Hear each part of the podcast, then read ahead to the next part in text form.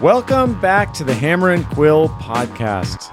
This is Season 3, Episode 7, where we're going to be talking about dynamic tension, how to live in dynamic tension in a negative world, in a world that is negative towards the Christian vision for life. I'm joined here by my co-hosts, as always, or as usual, Michael and Holly. Welcome, guys. Hi. What's up? We're just hanging here in the study. Just us and Jesse's... Can you hear me? Yeah. Okay. Jesse's gallon of water that he brought. Oh, yeah. Yes. That reminds me, it's time for a sip.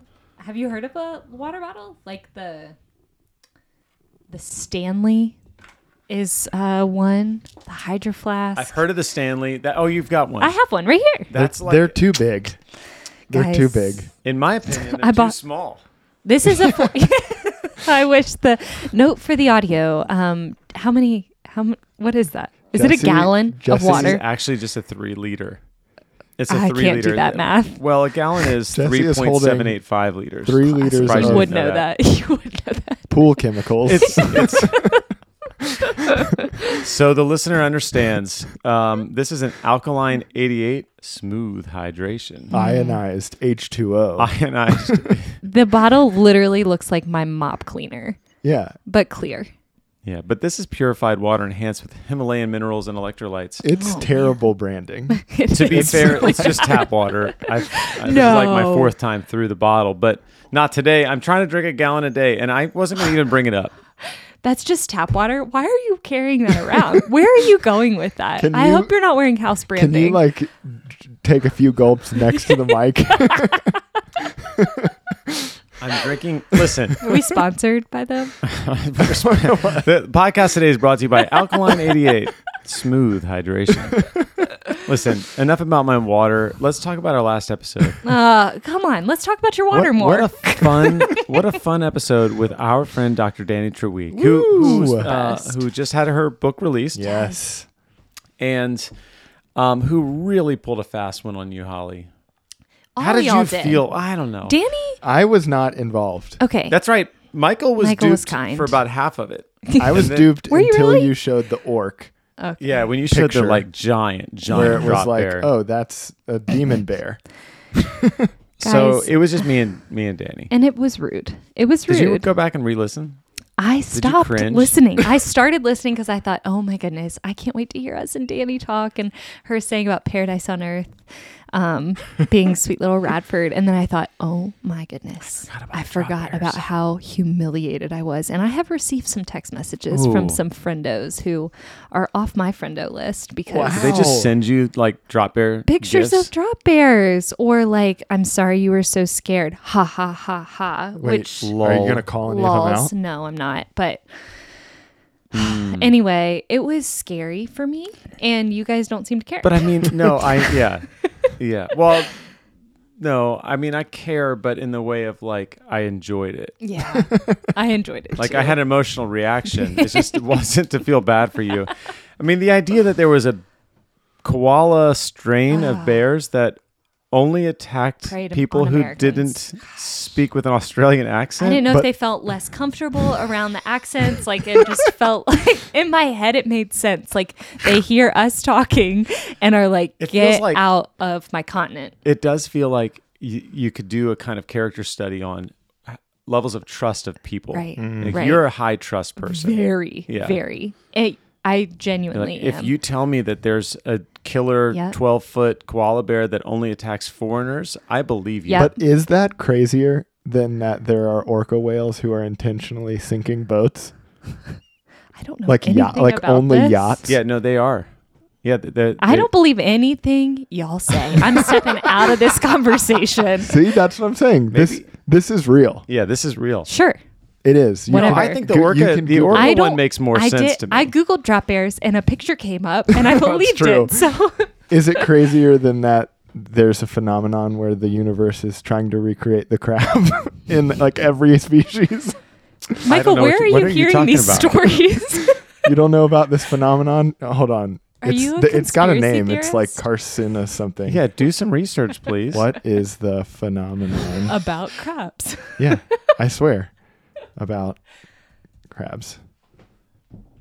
Pause, crabs keep listeners. Evolving and de-evolving for some reason. Ooh. Carcinization. Yeah. That's how you say that, right? Well, I don't know about that. No, that'll be our next season. Guys, that can be our next season. There are scientific articles about how they've given money for scientists to research. You should look it up. It's fascinating. Yeah, I'm probably not going to do that. So anyway, it was great having Danny on. Yes, it was. And, she's coming back. She's going to come visit. So happy. She's going to come visit. And we are going to both be presenting both her and I, at the Evangelical Theological Society this November in San Antonio. So that'll be fun. I didn't know you were going. I didn't know you were presenting. Yeah, presenting. I am. I have a paper I'm reading. On what? Wow. Joseph Bellamy. Nice. And his congratulations. Thank you. Do we get to all come as a staff so we can cheer for you loudly? Yeah, we'll clap. We're good at clapping. Yeah. Actually, wouldn't that be great? This is like a nerd. So this like a nerd forum. If we clapped and everyone looked at us, and like, what if you guys came and did like the Arsenio Hall, like, and I was like, "That's our guy. Let's go. Who's ready for this paper?" We would get kicked out. Yeah. It would be the only person that would happen for. Yeah, we'd do it for Danny too. That's true. Yeah. Anything for Danny. Yeah. So anyway, I'll see Danny soon. Well, hey, it's so good to be back here, and we are wrapping up. This is not our final episode, but it is our second to last episode of season 3. We have been talking about a vision for cultural engagement, what we've affectionately described as the Bonhoeffer House vibe for engaging culture. And or as my friend Reed Monahan has said, it's actually engaging people in culture, because culture is not really a thing, right? There's no place you can just go and put it in your hand. So engaging people in culture. And last episode, we talked with Danny Treweek about vocation and calling, and how like God uses our particular, gifts and activities and placements in his kingdom. This episode, we're talking about the power of living in dynamic tension with the surrounding world. So that's really what we're talking about today, is what does it look like to, as Christians in the West, live in this tension between, kind of where we're on the one hand repulsing some, and on the other hand attracting some with the same message and the same embodiment. And so we're looking particularly, we're going to look back at the early church in a pre-Christian West, and the studies of two men in particular, Rodney Stark and Larry Hurtado, that showed just how a small group of persecuted Christians, largely on the fringes of society, changed the world. And like a matter, when you think back to 2,000 years ago, there were like just a bunch of religions. That's what Larry Hurtado's book is called, The Destroyer of the Gods. There's all these different gods and all these religions. And really rapidly, we went from a very polytheistic West to Christian. How did that happen? Or largely Christianized. And so we're going to look at that today. And some of this is kind of brought up by, and we've talked about this as a staff. Aaron Renn wrote an article in 2022 for First Things titled The Three Worlds of Evangelicalism. And we'll link to that in the show notes, where he talks about how there's the positive world. And this is really thinking about just American kind of secularization. So this isn't just sort of global. It's very, very American. But in the American, which is where we live, in the American world, that there was a positive world in terms of American secularization.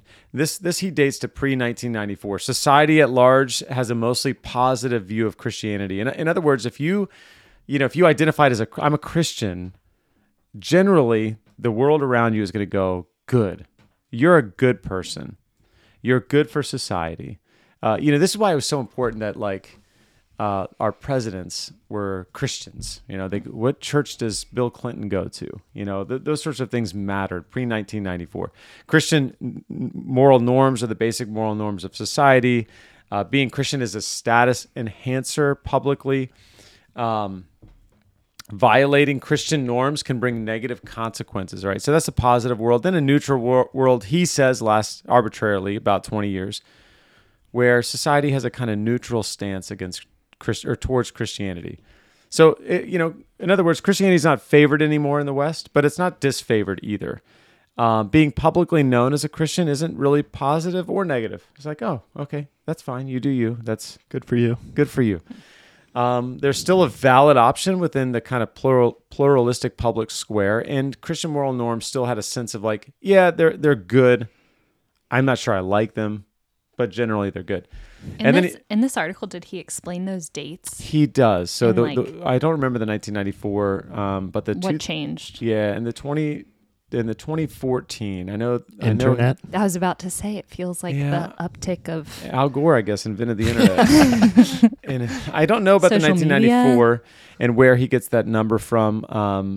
The 2014, I know he dates that to the Obergefell Supreme Court decision to legalize gay marriage. So he's saying, really, at this point, it's the tipping point. That's when you realize, okay, the West is now negative towards Christianity. So he says that's a negative world. So society has come to have a negative view of Christianity. To be known as a Christian is a social negative, especially among the elites, as we know, we're not elites. We're just kidding. But especially among the elites, Christian morality is sort of seen no longer as either, that's good, but it's hard. Now it's actually seen as a threat to the good. Repressive. Right. So, and this is where he dates it to 2014, where now it's like, actually what we're saying is to continue to uphold a Christian moral norm would be repressive. It would be evil. It would represent something that's negative and bad, not something good.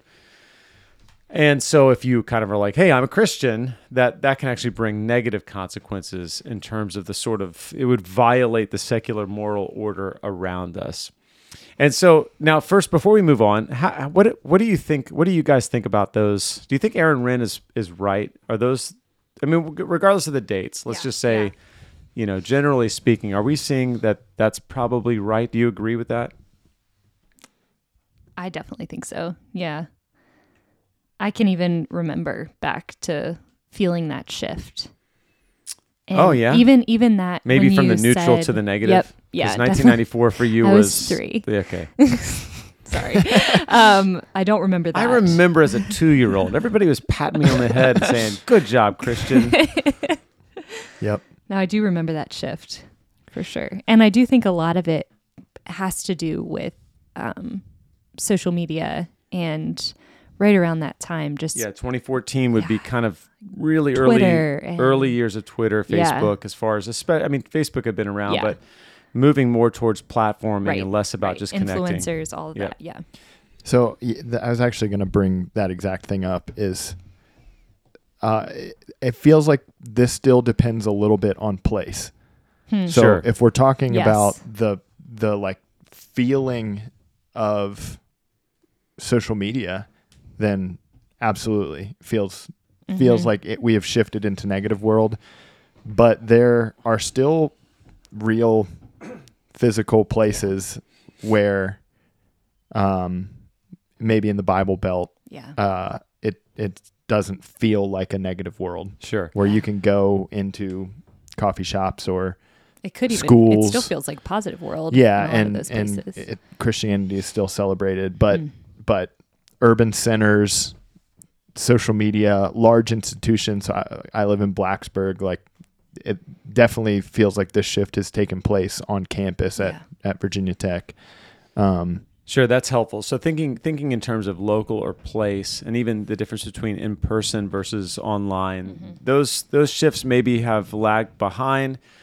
I know even in Radford, in our small town in Appalachia, it's a university town, and so like if you're East Radford, you're in negative world. If you're West Radford, you're in neutral world. Yeah. It's pretty clear. Yeah. And so I think that makes sense as far as where you are in place. And I think these three shifts, I think I wonder if the neutral world is much longer than he put out there as far as 1994. Stanley Hauerwas in his book, in one of his books. You could make one up, and I wouldn't know the difference. Oh, Hauerwas dates this too. He kind of playfully Resident Aliens. I figured it out. He says I forget the date, but sometime in like 1967 or whatever, when they open up the movie theater on Sunday. That was the moment where Christendom began to die. You know, the world went from positive to neutral at that point, because now you could go watch a movie instead of go to church. You know, where so somewhere I think I agree with Aaron Renn in terms of the basic kind of movement from positive to neutral to negative, and I think he's got a really kind of rapid move. 20 years, I think the move's longer, but either way, you're talking pretty quick. We're not talking about centuries, right? We're talking decades. Well, so I think what we're finding right now is in a negative world, and I think whether or not we think in terms of this sort of paradigm that. In the kind of Christian influencing cultural engagement world, there's a sense that this is true. Like, wait a minute, why is this thing that I believed 20 years ago and was okay, everything was fine? I believe the same thing, and now I'm getting like shut down and canceled and this. So I think there's a feeling that there's been a shift, and I think that shift into a negative world brings a temptation to go even stronger into either fighting or flighting, right? Either against or these are James Sipes and Hunter's categories from episode 5 we talked about. Relevance to, like, oh, I just kind of, you know, so that would be one that we just kind of give up, or defensive against. And then I think the third one would be retreat, which is part of that defensive against. Like, if we're let's just get away. So we're seeing, I think, a lot of this in the Christian nationalism movement that's happening right now. That's basically like, hey, if we're in a negative world, let's just beat them. Mm-hmm. Like, the world would obviously be better if we were back to Christian moral norms. So just beat them. Let's get better. Let's make it a Christian world again. Yeah. But I think what if there's a better way? I'm not talking about a third way necessarily in terms of one that's just in the middle, but this is. This way of dynamic tension has a historical precedent, and it has a historical precedent in a time where the Christian faith was being persecuted and seen negatively. So I want to talk about recovering these practices, the early church and the pre-Christian Rome. These are practices that saw the gospel as a kind of source and rule of life, a rule that needed to be habituated to be understood. In other words, it wasn't just something that for the early church to be a Christian wasn't just sort of checking a box or going through some kind of rote thing. It was like, no, this gospel has to dominate my life. Mm-hmm. And so you saw this sort of gospel life practices where that were pretty radical, that practiced social embodiment and missionary encounters as these little strange communities existing in dynamic tension with a hostile world. Now, this kind of dynamic tension, I think, is only possible through a community founded on the transforming power of the gospel.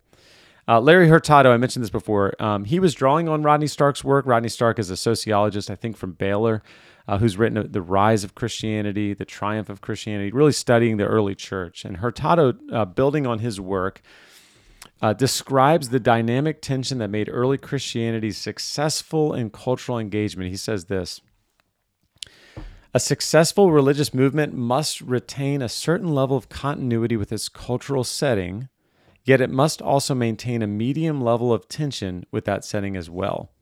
So this is in his book, Destroyer of the Gods, and he unpacks kind of like this. So he's essentially saying there has to be something about this community that is attractive, that actually coheres with the surrounding world. Like, it's not so distinct that people outside of it go, people outside of it have to go, I could see myself in there. Mm-hmm.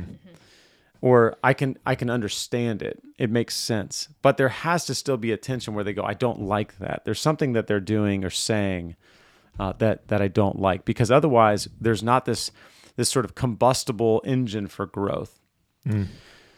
So he unpacks this ways that the early church worked to be comprehensible and attractive while also displaying an ethos that was distinct and strange. Okay, so there's some distinguishing practices that, in other words, it kind of provoke some to revile the Christians and would also draw others in that were attracted to the kind of communal flourishing that was on display. All right, so let me talk about, I've got a list of those things that Hurtado talks about.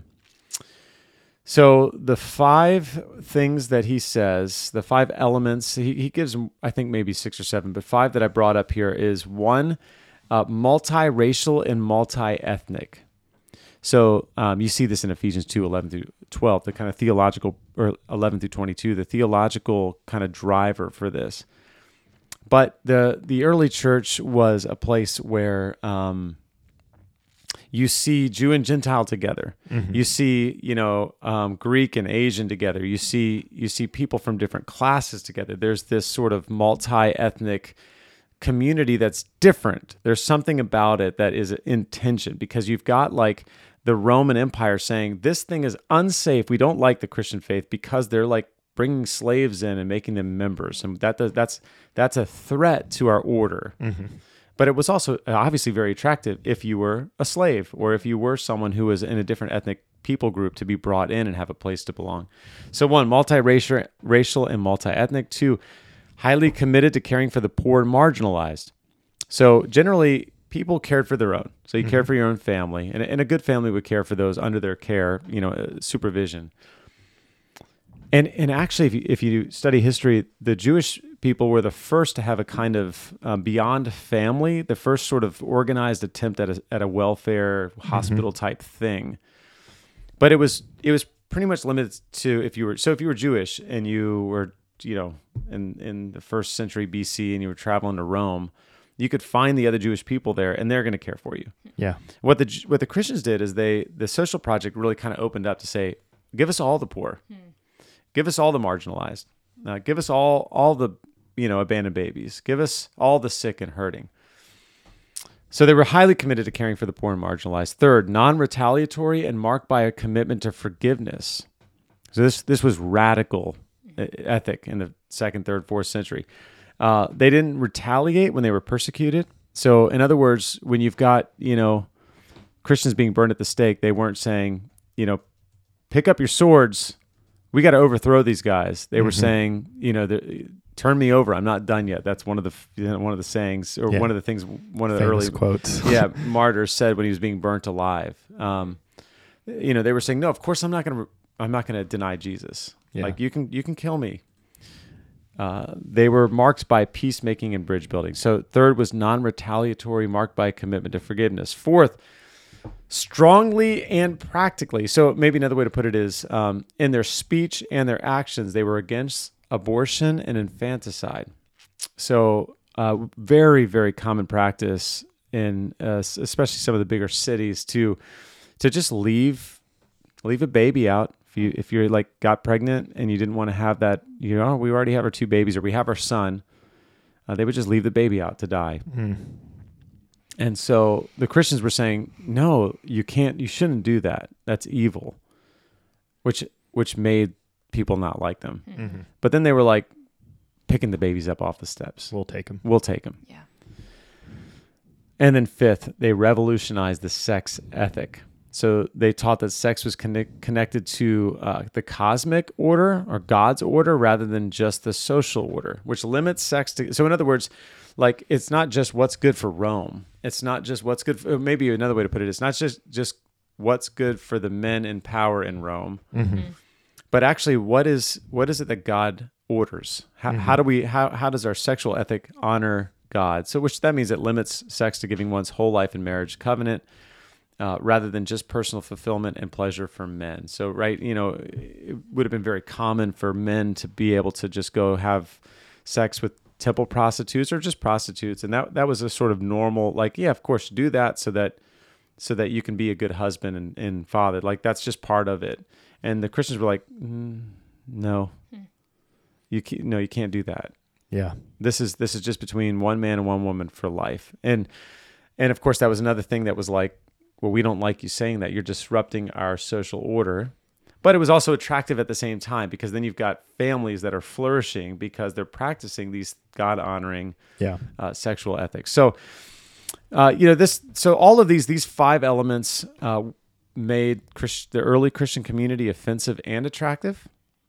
And I think these five elements are just as offensive and attractive today, and just as kind of radical today as they were in the early church. So I'm curious, I'm going to kick it to you guys.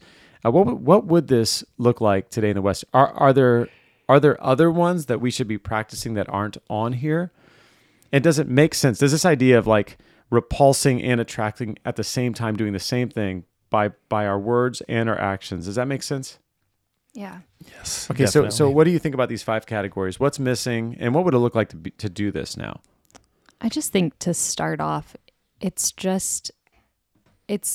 impossible to have this conversation taking out media and social media, which is so one-dimensional and takes away the opportunity to have embodied communal conversation and dialogue.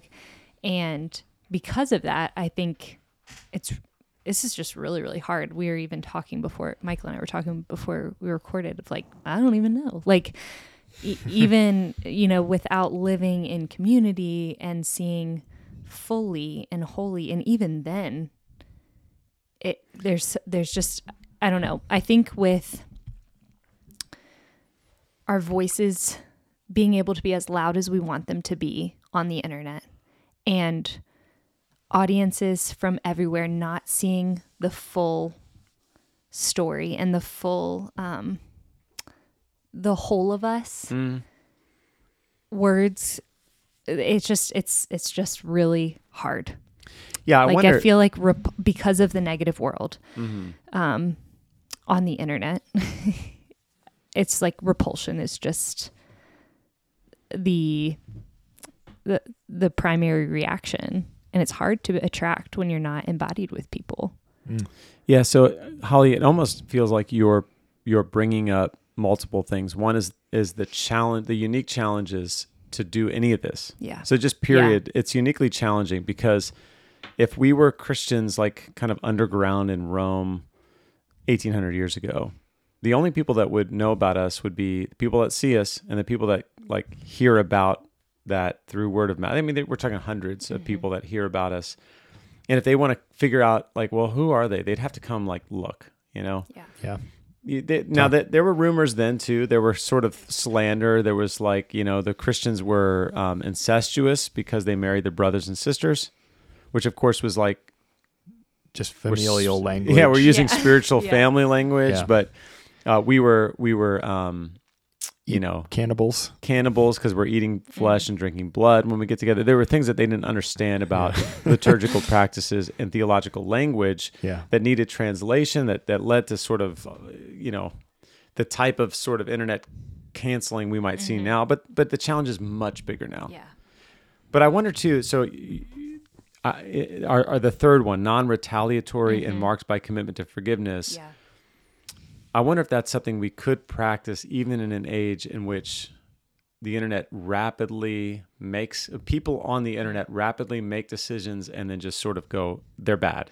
Absolutely. Yeah. So there's opportunity there. And then the last thing I'd mention that you brought up that I think deserves its own category is they were dealing with the unique issues of their time. I think one of the unique issues of our time is the lack of embodiment, and it's only going to get more, right? Yeah. With AI, with virtual reality, with it could be that our grandkids are living in a world in which they rarely see real people. And that, obviously, they can conceive of that 1,800 years ago, 2,000 years ago. And so I wonder if part of the dynamic tension is saying, no, stop. Yeah. Like, be a real person with real people, and then demonstrating, see, isn't this better? Yeah. You're bringing up the one thing that came to mind for me to add to this list, which is like, if number 5 is revolutionize the sex ethic, then I'm thinking number 6 is like revolutionize our anthropology. Yeah. Revolutionize what we think of when we think of what a human being is. Yeah. Yeah, I think that's right. So I feel like that category is a really big one right now, of if we can have a clear vision as Christians of here's what it looks like to be a embodied person, living as a man or woman in relationship, with other men and women, we have an opportunity to present something that's more compelling than like get online and be whoever you want to be, or in the confusion of growing up, figure out your own identity, whether it's sexual or gender, or, you know, figure out who you are. Yeah, let me tease that out a little bit. So, because I think you're exactly right. You know, what is a man? What is a human? What is a human is exactly where we are in terms of our cultural moment. Yeah. And so let's just say I say something like that humanhood, personhood is derivative of God. Yeah. That men are only those in which God has given biological gametes and chromosomes and body parts that are male, and female, same thing, you know? Yep. And I'm saying that gender dysphoria or dysmorphia is a real thing, right? Yeah. So in other words, someone may actually struggle with their embodied reality, that because we live in a fallen world, yeah, this may be a reality, but the best way for them to flourish is actually to fit into God's design, which means if they're born a man, to be a man. I'm just saying, to do that in community. So, okay, I'm saying that's offensive. Yep. That brings reviling. Yep. And it will bring more. But if on the other hand, we also are demonstrating a community in which men and women who may actually have those, who let's say have that actual struggle with their body. Yep. And we're saying, okay, come and live with us. Be who God has designed you to be. Yeah. Struggle with us, because we're not saying just snap your fingers and stop feeling how you feel or whatever, but just come in and be disciple to Jesus. And if you're born a man, be a man. Yeah. And if that community is actually a place in which that person can thrive, can flourish, because we really think flourishing is only possible for them if they live in alignment with God's order. Yeah. Then we're showing what we're showing that, hey, what we're saying sounds offensive, but if you look closely, this is the only pathway for you that has any life to it. Mm. And in a way that if someone outside is looking in, they might be like, hey, that's wrong, that's offensive, that's morally bad. But there's something attractive about that. You're telling me I could come in there and like you guys would love me and accept me and point me, you know, so I think you're right. I think that category. I think we're also saying find that meaning, life in an embodied community instead of going and trying to find it virtually. Yeah. Because that's, and I think that's part of what Holly was saying earlier, is there's this pull towards, okay, but I feel this internally, this dysphoria, I'm struggling with this, and you're telling me, come live in community, struggle with us, find life in Jesus with us, and simultaneously there's a community online where they can say, no, come express who you are. You'll be accepted. You'll be accepted here, but it's largely disembodied. And I think part of what we're wanting to say is, flourishing as a human being means find your life in an embodied community, not on the internet.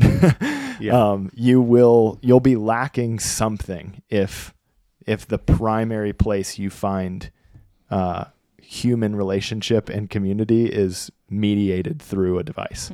Yeah, that's good, and we'll transition there for our final episode, because our final episode we're going to talk about building actual embodied communities that are good, true, and beautiful, that offer counter catechisms and counter liturgies, and we'll get into all that. But I think that's right. So that might be a seventh category, one just around demonstrating, talking about what a human is and demonstrating the goodness of fitting your humanity, fitting your identity into God's, you know, what God says about you and how God designed you, rather than self-expression. And then two, the seventh one being, really maybe just saying, get off the internet. Well, and I mean, some of this, like this, maybe I should do a get off my lawn. Oh. Yeah. Let me save it. Get off my virtual lawn. Let me save it. I'll do it here. I'll do it tonight. I'll do it before we finish. Remind me, ask me what my get off my lawn is. So otherwise those five are... Yeah, if you think about those five, multiracial, multi-ethnic, we live in a time that's super divided between, you know, those who would be very much like tear it all down. It's all white supremacy. It's the only solution is, you know, invert power structures. Yep. To those on the other side that are just like, well, you're too woke because you think that there's any kind of racial problem at all. Yep. And generally, it feels like people are being pulled more and more towards these combative sides. Yeah. And what an opportunity for the church to say, actually, there's a pretty radical multi-ethnic, multi-ethnic vision for flourishing and having a just society together here on earth that is non-retaliatory, that is a culture marked by forgiveness, that is about lifting up and dignifying people of all races and ethnicities, to, you know, highly committed to caring for the poor and marginalized, opportunities for the church and for Christians to demonstrate that non-retaliatory, strongly and practically against abortion and infanticide. It seems obvious that the church in the West is against abortion, like that. Yeah. We're known for that. Mm-hmm. But and I think we were talking about this off the air. I think the church in the West is pretty good with fostering and adoption. Yeah, but we're not really known for that. We need a PR company. I'm kidding. But I mean, you know, being even more known for, I think the three of us, our families have all fostered, our families have all adopted. Yeah. The church is like, when we've talked with local adoption agencies and local foster care systems and workers, it's really the church and Christians who are doing, at least in our area. Yeah. Yep. Yeah. I don't think that's universal, but definitely here. Yeah. And so there's so much more to be done. There's so much more. I can't let this conversation go without saying that. Yeah. There's so much more. And, Get involved. That's right. That's right. And the church should be involved. And the church should be doing more than just supporting the PRC, which is our Pregnancy Resource Center, helping young women make decisions not to abort their babies. But we should also be adopting. We should also be fostering. And we should be promoting that in the church. Okay. And caring for biological families and all of life, on and on. Yeah. Okay. Yeah. So here we go. Okay, so listeners, friendos, step into... Now, here's the hard thing about dynamic tension. What do we want to do with our tension? Like, generally, I want to be out from under it. Get rid of it. When I feel tension... I would like to run away. Yes. That's biggest thing. So in a lot of ways, this is an invitation into a harder life. Yeah. Mm-hmm. It's hard to live in tension. Even some of it is trying to figure out, what do I say and what do I do? And what does tension look like in this situation? And so this is, you know, it's a hard calling. Yeah. It's a hard calling, but step into the tension. Don't just resolve it by deciding everyone's bad or everyone's good and, you know, go to war or run away. Because in the early church, this caused persecution, right? The early Christian churches were viewed as dangers to the social order, but the social costs of becoming a Christian and being a Christian actually, in a kind of paradoxical way, increased the numbers and the influence of the early church. Hurtado finishes his book.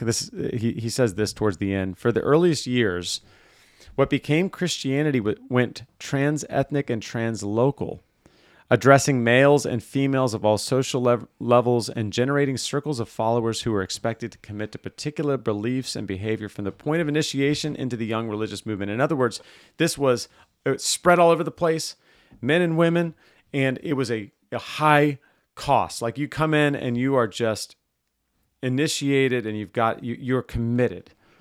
He goes on to say, though initially small and insignificant in the first centuries, the movement continued to grow and spread geographically, quickly obtaining a salience and having an impact well beyond its numbers. Mm. Now, see, this is where it's different for us in the West, in the decline of Christianity or Christendom in the West. It's not small and insignificant.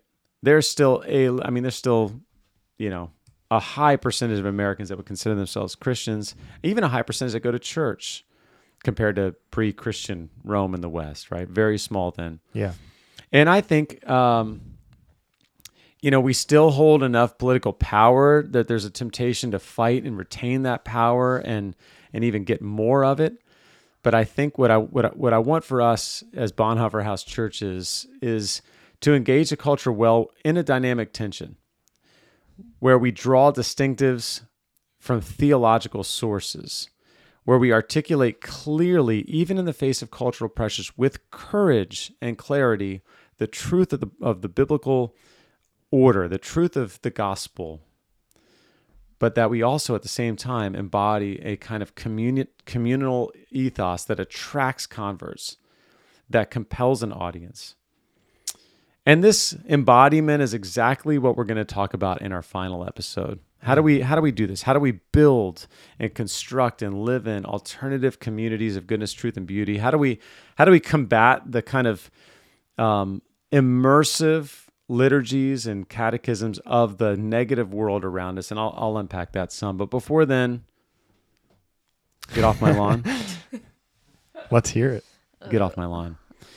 I'm nervous. So if this is your first episode, one of our two segments we introduced this season is Get Off My Lawn, which is where I rant. And Holly hides under the table. Holly, you know, the first one of these we did, Holly had to be like, he doesn't mean it. I did mean it, all of it. I do mean this. Get off my lawn, pastors and church leaders who are using virtual reality and fine by me. AI keep going. To pastor their people. Okay, so here's what I mean. I don't know about this. Yeah. Okay, yeah. So this is like the crabs and the orcas to me. Is this happening? Yeah. There are orcas out there attacking yachts, and there are Christian leaders out there that are using AI to write their sermons. There's now people out there using AI to preach their sermons, using a kind of virtual sort of avatar. Ew. That are planting VR churches. No. So that people can put on their goggles and then just go to your virtual reality church. This is happening. Look, this is sad. That's a real thing. Yes, it's a real thing.